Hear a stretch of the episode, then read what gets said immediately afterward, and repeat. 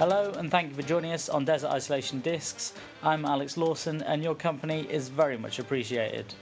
I really hope you enjoy today's guest, as he's a bit of a legend, he's got a killer taste in music, and a cracking chuckle. Gordon Mac is a soul man. The radio impresario has been DJing since the age of 12 and has music running through his veins. A fixture on the South London club scene, he took a knockback from the radio station JFM as an incentive to set up his own pirate station Kiss. Along with the likes of Norman Jay and Gilles Peterson, Gordon has helped champion the music others refused to play. He took the station onto FM and into a huge brand, eventually selling to media conglomerate EMAP. Now he's back running digital station Mi Soul and home to capture the dancing shoes and minds with new music and classics. We meet up to discuss a few of them in a West London cafe. Uh, Gordon, I'm fascinated to hear what music you've got for us today. Tell us how a man like you approaches picking your favourite discs. My goodness, it's the hardest thing in the world.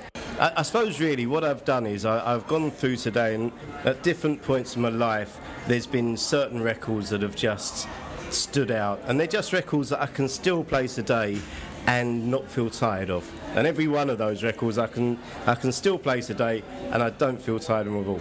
Now I have thousands of these records, so um, to pick just um, seven, eight of them or whatever is very very difficult. But I, I'm going to give it a go. I'm going to give it a go. Give us a picture of your record collection. Do you have some huge attic at home, or what Uh, do you keep them? Well, I have uh, I have a lockup which is full of them. They've got about um, 800 boxes of records in a lockup, um, and then I have a uh, our dining room is one wall of it is all vinyl, and what I'm trying to do is I'm trying to go through the all the boxes that are in uh, in uh, lockup and go through and just pick the ones that I really like. So I'm, I'm, I'm constantly going through records at the moment and just going, right, I like that record. It's not just there for the collection. It's not just there because I've got all the other albums, you know, because Yeah. uh, I kind of I got to the point where you can't house them all in your home. It gets messy. so you, you've just got to go, this is the wall of the best records that I love. Not so much my work records, because everything now seems to be on MP3 or you know uh, CD or um, disc or whatever.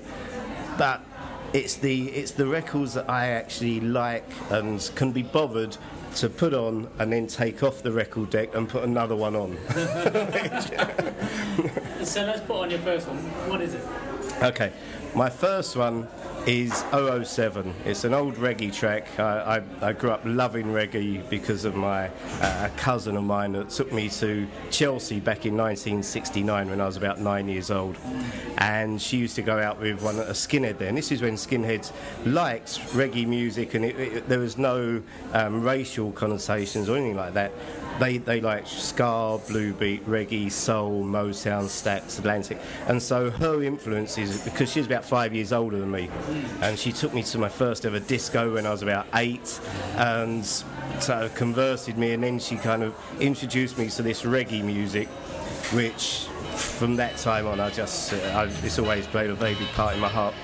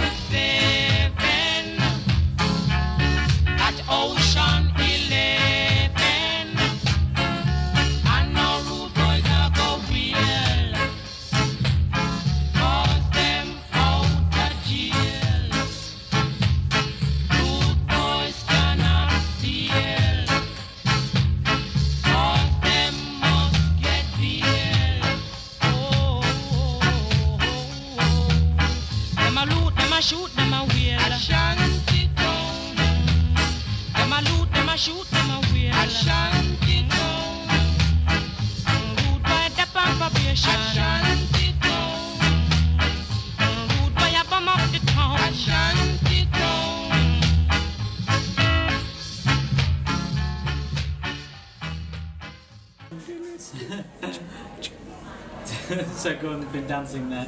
Um, So you mentioned, uh, and we'll come on to Kiss and Mi Soul and your uh, incredible impact on soulful radio. But uh, just to take it back, you mentioned the disco that you went to there. Yes. When I had the pleasure of interviewing you for the Standard, we were chatting about your first DJ set, age 12. Can you treat the listeners to your anecdote about, about that? Well- your experience. I, I suppose really I got into um, I got into being a disc jockey when I was very early. I used to do a Saturday job in a in a um, in a uh, uh, it was a toy shop down the Walworth Road, and I used to earn my money there, and then I used to go up to A1 stores, which was the record shop in the Walworth Road, and buy my seven inches and stuff like that. And um, I used to listen to um, Emperor Rosko, Kenny Everett, and all that stuff. So I always loved. I grew up in a house, and my next track kind of is a, a track that I grew up with, which came via the influences of my mother and the family. And um, so I, I grew up in a, a, house of music, and um, then when I was about eight, I think it was, I'm not quite sure, seven, eight, nine, must have been about seven or eight. I my, went to Butlins in Bognor Regis, and my cousin, same cousin that got me into the reggae, she sneaked me out. I was there with my nan and my aunt.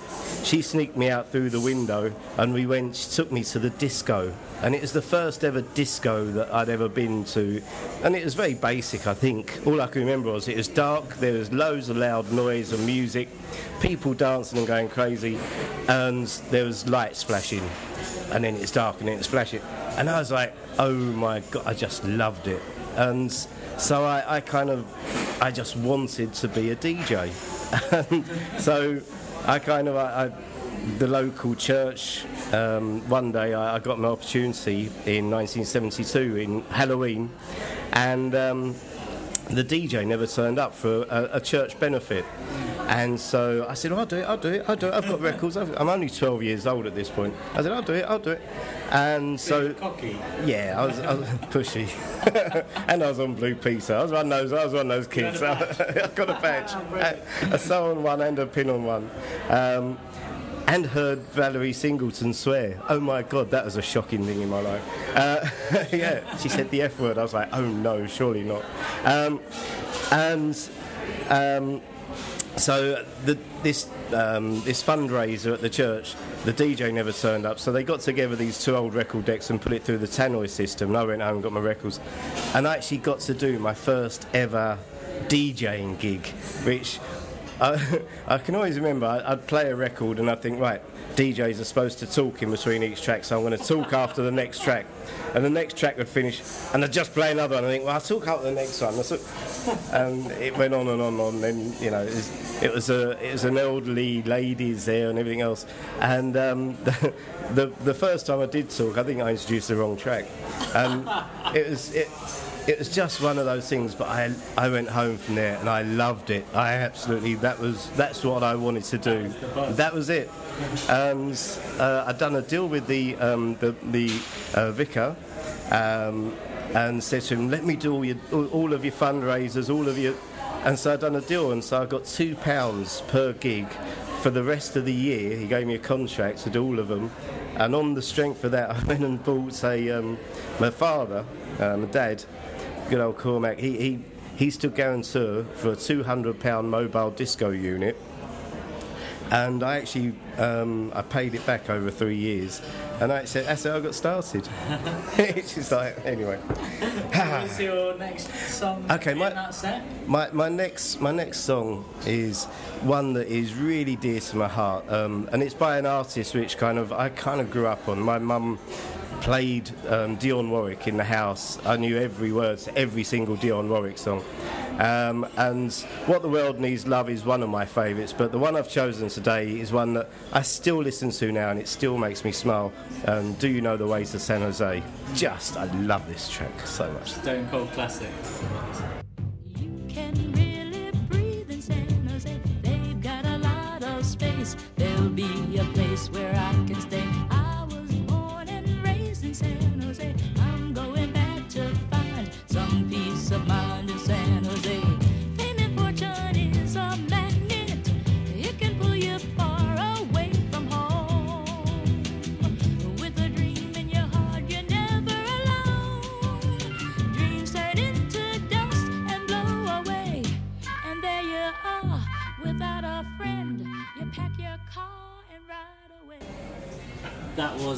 Inimitable Dionne Warwick. So, Gordon, tell me, you set up a pirate radio station Yes. in the form of Kiss. I mean, to many people, that's almost inconceivable now. How did you go about it? Uh, I went about. Well, the reason I'd done it was because I knew I'd never get on legal radio. Yeah, so you were, you were I, do- I, I, JFM. I DJ'd on JFM, yeah, and they didn't. They they went for a, a community license. Um, the guy that ran that, he said, Gordon, he said, I know you've done drive time for us for the last couple of years, but if you get another chance of going to another radio station, then take it because your speech, you know, you'd have to go to speech therapy to get on a legal radio station.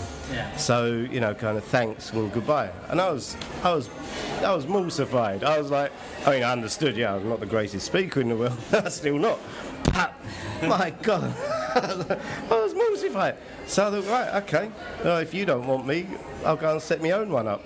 And um, myself and um, three friends, uh, George Power and Tosca and an engineer, we set up this pirate station because loads of them had gone off at this point. Um, Solar, Horizon, JFM, LWR, they all went off to try and get one of these community licenses, which never ever happened back in 83. Yeah. And so that's when I set up KISS. And what kind of access do people actually have to soul music at that time? I mean, how, how important was pirate radio? the landscape um, back then was so different to today. I mean, that you only had um, radio.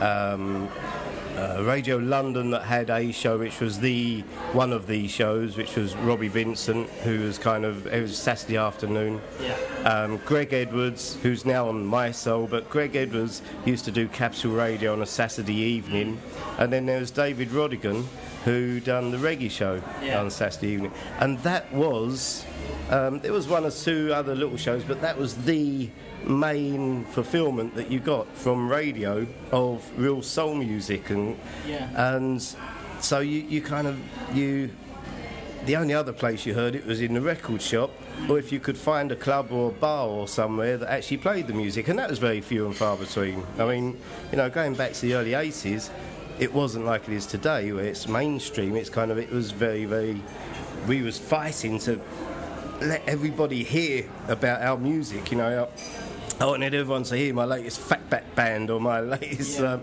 James Brown track or whatever. I mean, it was kind of Tavares and all these. But I just wanted everyone to hear about them, and you just didn't get it on normal radio. So the next song you've got for us, uh, Uh, the next, the next song that I've got for you, I, I, the one I've actually got queued up here, isn't from back then. It's um, it's kind of, it's more now really, because I thought I'd shuffle it round a little bit. absolutely. Um, you are a DJ, after all. You, you know how to create an eclectic mix. Well, this is an eclectic mix.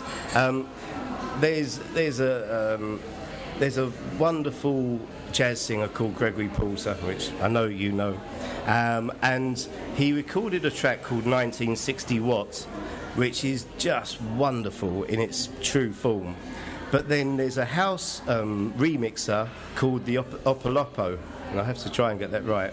And he's done a mix of it, which has put a kind of a really lovely soulful but a warm housey beat underneath it.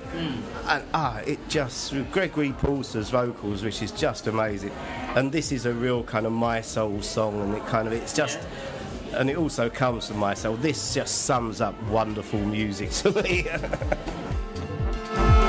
1960 what? 1960 who? 1960 what? 1960 who? 19. Hey, the Motor City is burning. That ain't right. 1960 what? 1960 who? 1960 what? 1960 who? 19. Hey, the Motor City is burning, y'all. That ain't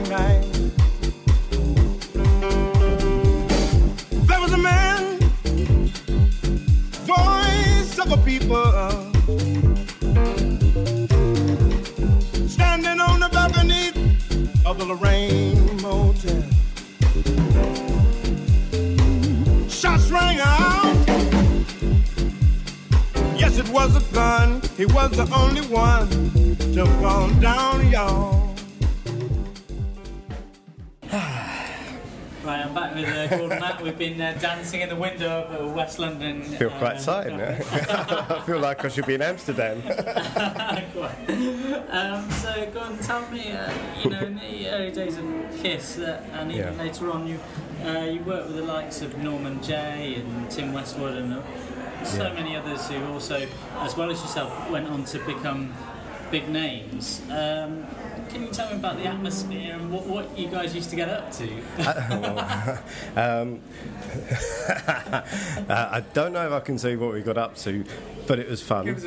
um, we, we used to, I mean, to, to put it into perspective, when, when Kiss was a pirate, um, and there was people like um, Norman Jay and Trevor Nelson and um, Uh, Tim Westwood, and I mean, uh, just all these different, so many different great mm. names. Um, Jonathan Moore, Matt Black, who became Coldcut, and Yes. you know, there, there was there was a, it was a hub of real talent. Jazzie B was part of it all, and it, and I don't really think that we realised when we look back now, we go, wow. But at the time, it was kind of, we didn't really recognise it. It was kind of, we were all doing our thing, we was all striving to push our kind of, our arts and our kind of, to do as many clubs and do, you know, and I don't think really we kind of re- recognised what we was doing really at the time. You know that how important and and also it was the time around that because um, Kiss was a pirate from um, '85 to uh, for three and a half years. That's all it was as a pirate was three and a half years, and then we had a, uh, a year and a half, where, a year when we came off air. So we had to be off air for a year to go for the license. Yes. And then we got the license in 1989 at the end of it, December. And then we had to go until uh, nine months into till September into 1990 to actually then we came on as a legal station. So it was about five years, five and a half years sort of that we from inception and starting it all up and when I founded it till it becoming on legal. And in that time, um, it wasn't just the um, it wasn't just us all doing that. There was there'd been a history of pirate, but there'd also been um, a change in the music because house music came along. Yeah. Um, and in the short time that we was on here, when Norman Jay was done the original Rare Groove show, which was this brand new style of music which kind of came out. Um, and I say brand new music, it was all old music that were rare grooves. But They're all old, but it was a new style, and a new kind of format. Um, and so you, you kind of you had that, and then within a year or so, or year and a half, two years, you had house music come along, and started off with soulful beats like Ten City and stuff like that, and then it got into mad rave music, and it kind of, and that just took the nation by storm. Um, and it, it wasn't just an underground thing. And what it done was it catapulted all the musics that surrounded it as well Yeah. into the spotlight. And then you had big raves, and then you had the the freedom for, to party uh, movement. Yes. And we kind of we we surfed along the surf, you know, the, the wave of this because we were just there. We'd been there, so he was established as a pirate. And when all this happened, we, you know, Norm, uh, for instance, Danny Rampling, who was one of our DJs, started off on Kiss playing independent soul, um, American soul seven inches, and ended up being the biggest, you know, Shoom and the biggest happy happy house DJ that there was, and one of the biggest brands in the whole house scene with the Shoom brand. And it was just a time of change, and some people, some of the DJs just didn't embrace it and fell by the wayside Yeah. and some just took it and went and just never looked back. And so, you know, you know, Judge Jules. I mean, these were all DJs that were all part of us. Um, and you know, the, Judge Jules was doing um, rare groove and you know, shaken finger pop and doing stuff with Norman Jay the Yeah. Good Times Show. And within a couple of years, he was doing house music and kind of he became uh, later when BBC started about five years down the line later. It, it was massive. He was this big house DJ. You know, I mean, uh, and an international DJ, and they all became international. And so it was a it's a totally different thing. I mean, you know, also. E came along, which changed the perceptions of all the people that were dancing because they'd all danced and they'd all danced in aircraft hangars, and Yeah. so it was a it was a whole time of change, and we just was there as a kind of a, a, a, of the vocal point of part a lot of this. What did, because um, when people talk about rave culture, they do talk about air, aircraft hangars and the Yeah. fields and the hacienda. What was it like in London at that time? And you know, uh, the typical night view. Are you, are you in some Well, warehouse somewhere? Well, what, what used to happen was we used to every Saturday night we used to run. Uh, I think it's called third base, which was second base, which was in Camden. So everyone used to go to second base, which finished at two o'clock, three o'clock, and then everybody would know somebody's a phone to, and there would be just cars all going off to a phone box or a um, motorway station to get instructions on where to go for the ride, and it was just mad. You know, it was just, it was unbelievable, yeah. And, you know, we, we got involved with some of the raves and stuff like that, but overall, it was we, we, we kind of we kept ourselves as a radio station and just sort of because we still had shows that we weren't all just rave or what house or whatever. We still had soul shows reggae shows and you know all these other kind of shows. Yeah. but it was a it was a total turnaround.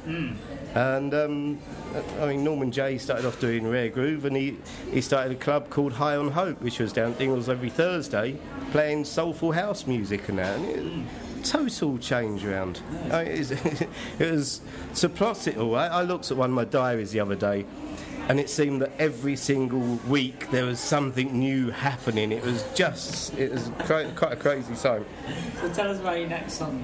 Okay, my next song. Um, this is this is where I kind of um, this is it's called Flower Duet, and it's a bit of classical music. And I, I think I think the British Airways went and spoilt it by using it in an advert.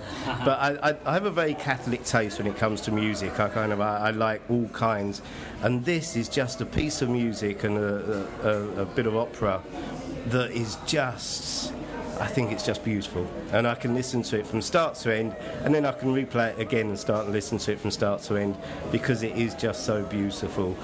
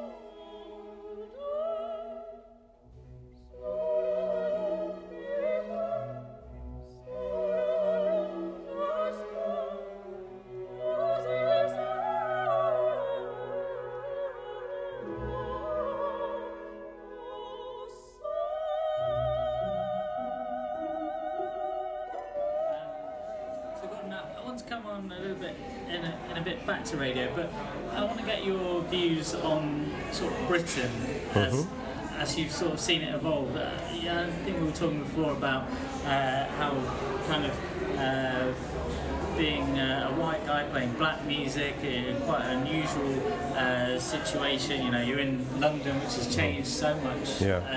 uh, uh, over the time that you've been involved in music, and um, deregulation of radio and uh, in the latter days of Thatcher has obviously uh, had a, a big effect on your life and people around you. How do you think that Britain has evolved? Uh, you know, over the last 30, 40 years. Wow. With music being obviously at the, at the heart of how it's defined as a culture. I, I think that I think one of the things that I pull out of all of this is that um, in the last 35 years, um, we've seen a music which was predominantly underground and sort of was a, uh, a niche style of music has um, it's kind of it's it's it's become mainstream um, and uh, there's I mean, if you look at kind of where we were when um, we I was out first off disc jockeying and sort of trying to spread the word about um, Fatback Band and James Brown and everything else. And you just type of plot James Brown's career throughout all of this and through the music that has been. Um, the music that's been kind of the uh, come around, whether it's hip hop, which used James Brown, or the rare groove scene coming back, or now you can just play a James Brown track, Yeah. and it doesn't have to be Sex Machine for people to go, wow, love that, and want to dance to it. Yeah. It's it's become. And I think a bit like London itself, you know, there's so many cultures. There's so, you know, it's such a melting pot of people and and musics and everything else. That it, it's now part of the mainstream. You know, you can play, you can go to um, a wedding, and you don't have to just play Hi Ho Silver Lining and uh, you know the latest Slade song or whatever. You you can actually play music, and people do like it. And you know, people have much more Catholic taste, and and you know what we were fighting for, you know, with black music, is accepted now. You know, and kind of, if anything, it's kind of it's become it's become too accepted in some ways. Yeah, tell me about you, you, your feeling about that because you know we were talking before about how I, I think that you've lost it. Well, I think I think that we were naive when when when all of us DJs first was promoting this music and going, you've got to listen to this uh, this Bobby Byrd track, or you've got to listen to this Tavares track, or whoever, and um, we wanted the world to know about all this music.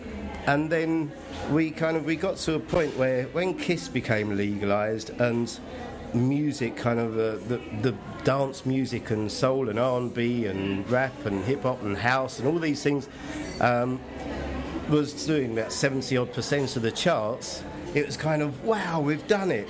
But we didn't own it and it kind of it didn't feel right. We didn't feel like we'd win won. Because i think that what happened was we we never we were naive when we was trying to promote this music because um, we never realise that anything that gets big gets taken over by the corpora- corporations and it gets kind of diluted and all of a sudden Usher's doing a remix with David Guetta and it kind of it's, it takes away all of that. Yeah it's a massive hit or whatever and it's kind of ah it's not what we set out to do. But we, we, I think that's us being naive really. Um, so that, that with with regards to all that, it kind of feels as if we won, but we didn't really enjoy the winning. I see. I see. So your next track is gone, presumably not Usher. Uh, no, definitely not Usher. Um, this is this is a track which I think the words to this, um, and I'm, I'm going to say that I met my wife 14 years ago, and we got married after about 10 years. And um, when we heard this track, it kind of summed up um, a lot of the feelings that we had for each other, and just such a well-written song. And there's two versions of it. There's Tarrus Riley done a reggae version of it, and Robin Thicke who done, as I understand, the original version of it. And it's called Superman, and it is just it goes out for my wife Deborah. I'ma be there to take care of you. I'ma be there when you cry, be there when you need someone to tell you that you're beautiful, baby. Oh, I'ma be there when you need someone to run with. I'ma be there when you need someone to dance with. I'm your lover when the skies turn gray every day till it's beautiful, baby. Oh, till it's beautiful, till it's beautiful, babe, till it's beautiful. Uh, so, Gordon, uh, we were talking about uh, how you built up Kiss. Uh, you eventually sold it to EMAP.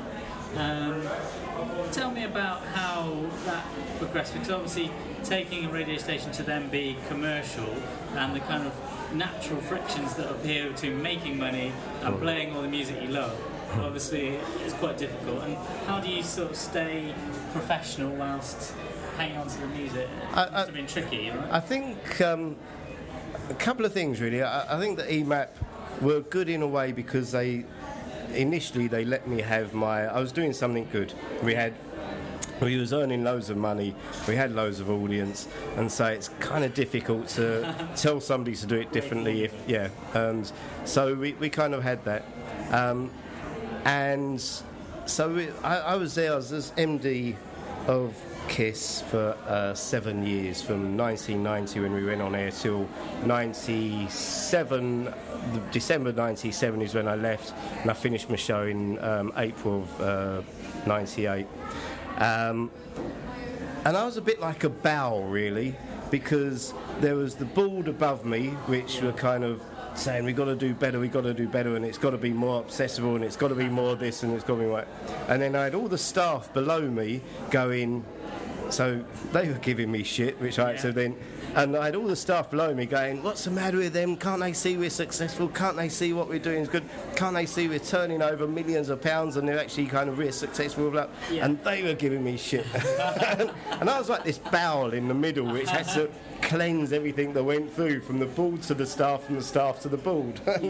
and that's how I saw my job for quite a while. Half a suit on. Because everybody at work there seems to love music. Yeah. And I'd walk into the accounts department and find the head of accounts having a big row with one of the DJs about the best house record that's out at the moment and stuff like that. I'd be like, for God's sake, can you just get on with accounts and can you get back down to programming?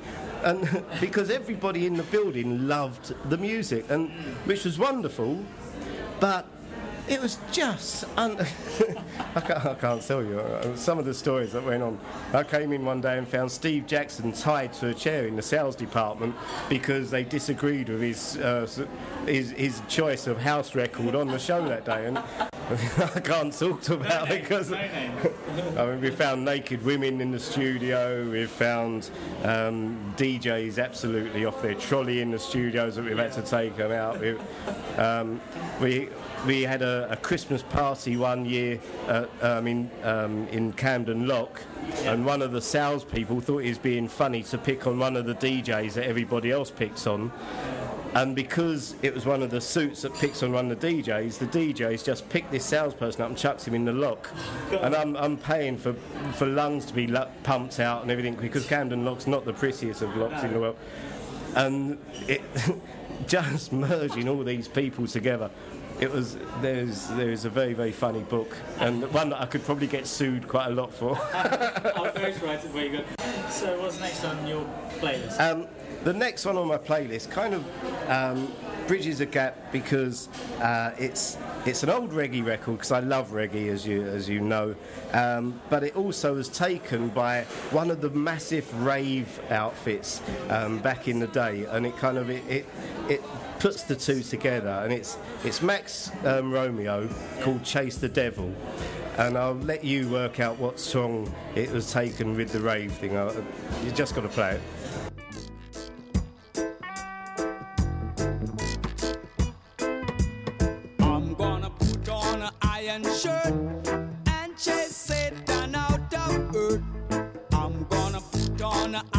Shirt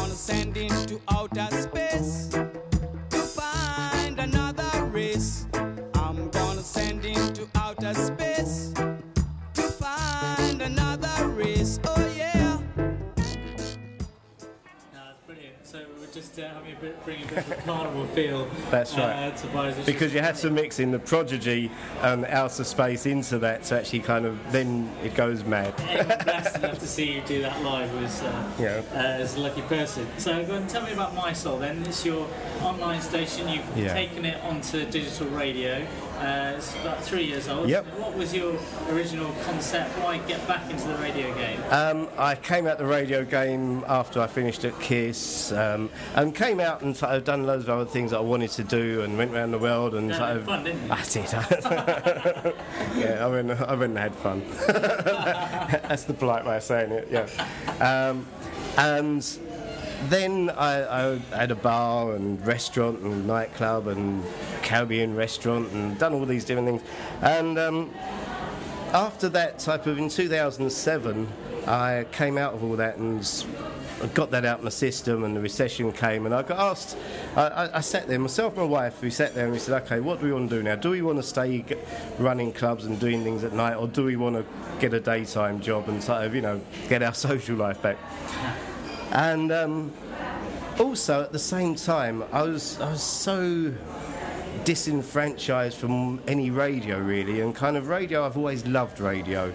And there was this new thing called internet radio which kind of I was starting to get into and I found kind of appealing and it's kind of you know because um, it's why the youth today aren't championing any real music because they can get whatever they want whenever they want on their devices because you know the youth listen to everything and they they don't, they don't seem to go to the theatre because they watch everything on their phone or on their laptop or on their um, pad and But one of the things I think is great about you is that you're not backwards looking. You know, you're, No. you're excited by these developments. Oh goodness, I think that yeah, music.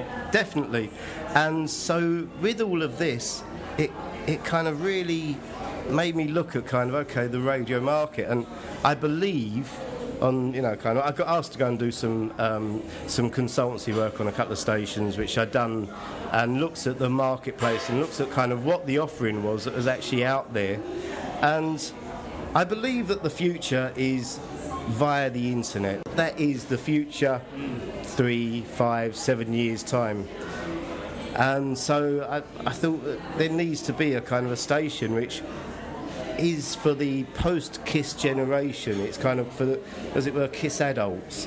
and um, for all those people that used to listen to Kiss and Choice and those stations between the year two, um, 1990 and 2005, which now have grown up and they're kind of out of the age range because these stations are kind of um, 12 to 24 year old stations.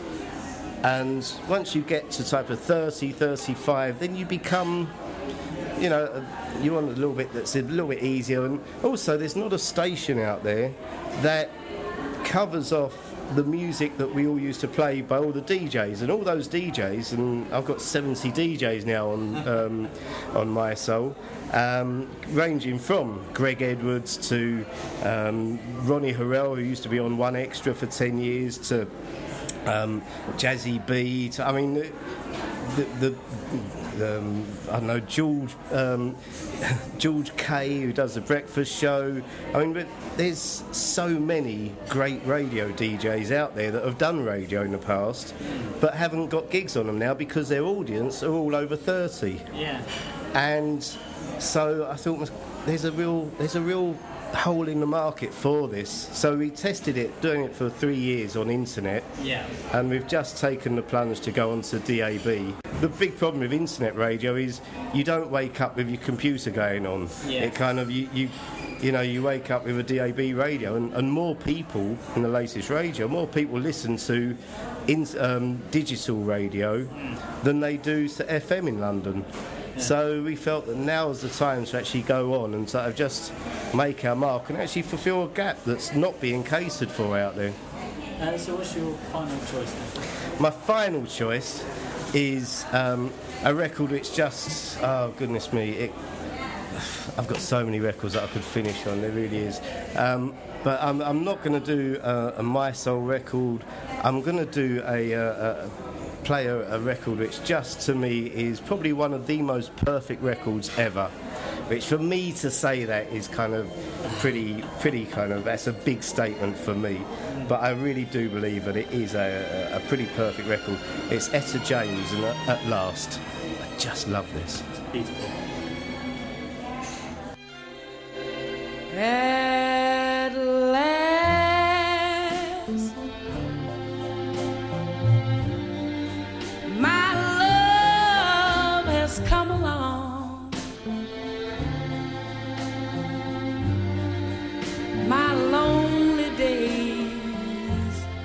over.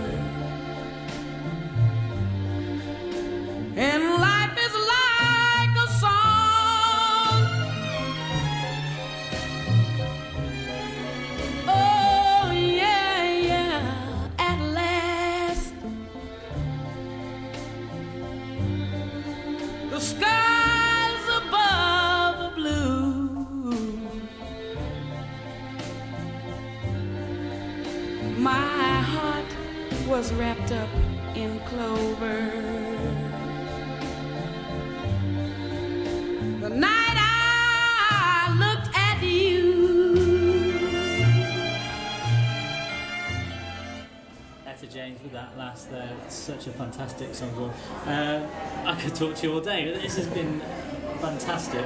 Um, so, obviously, we catapulted you into the desert. Um, Yes. How do you think you'd cope? I, I terribly.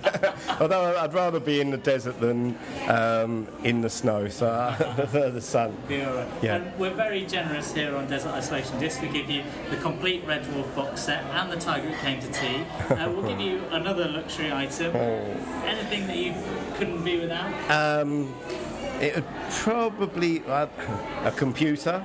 Um, that's probably my first choice, but probably a, a cappuccino maker. But I'd have to have I'd have to have a sugar grove near me so I could put some sugar in my coffee. I like it. Very stylish approach. Uh, Gordon it's been an absolute pleasure hearing your Desert Isolation. Uh, thanks for joining us. Thank you very much. Great being here.